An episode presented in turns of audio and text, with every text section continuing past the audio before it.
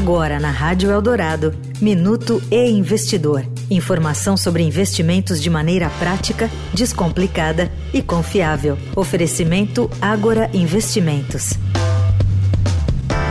A Comissão de Valores Mobiliários, a CVM, esboçou critérios para diferenciar quais criptomoedas podem ser enquadradas como valores mobiliários, títulos de propriedade ou de crédito, negociados no mercado financeiro sob regulação do órgão. A metodologia consta no parecer de orientação número 40, que tem o objetivo de estabelecer regras para as criptomoedas no país. A publicação também compila diversos entendimentos anteriores fragmentados em decisões do colegiado da CVM e manifestações da área técnica do órgão sobre o setor de criptoativos. Ao longo do documento, o órgão diz que o parecer tem o objetivo de garantir maior previsibilidade e segurança, além de fomentar um ambiente favorável ao desenvolvimento dos criptoativos, com integridade e com aderência a princípios constitucionais e legais relevantes.